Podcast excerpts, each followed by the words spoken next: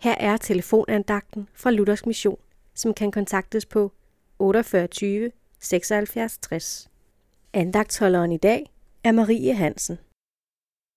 I 2. Korintherbrev kapitel 5, vers 17 står, Altså, er nogen i Kristus, er han en ny skabning.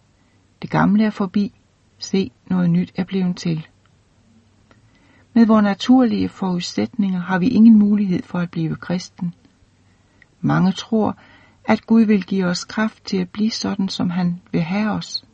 Man siger, vi formår intet i egen kraft, men Gud vil give os kraft, så det lykkes for os.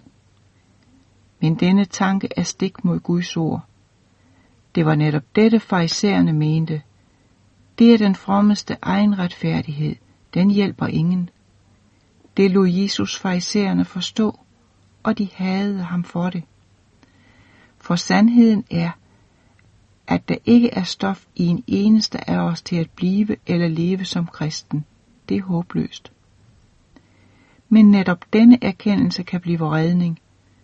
Der bliver vi nemlig modtagelige for evangeliet.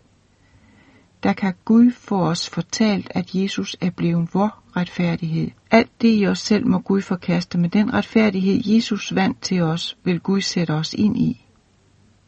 Fra det øjeblik, vi tager vores tilflugt til Jesus, har Gud anbragt os i ham. Der ser Gud os gennem Jesus. Hans syndfrie liv er nu mit. Hans død er min. Der er vi i sandhed en ny skabning. Der er noget nyt blevet til. Amen.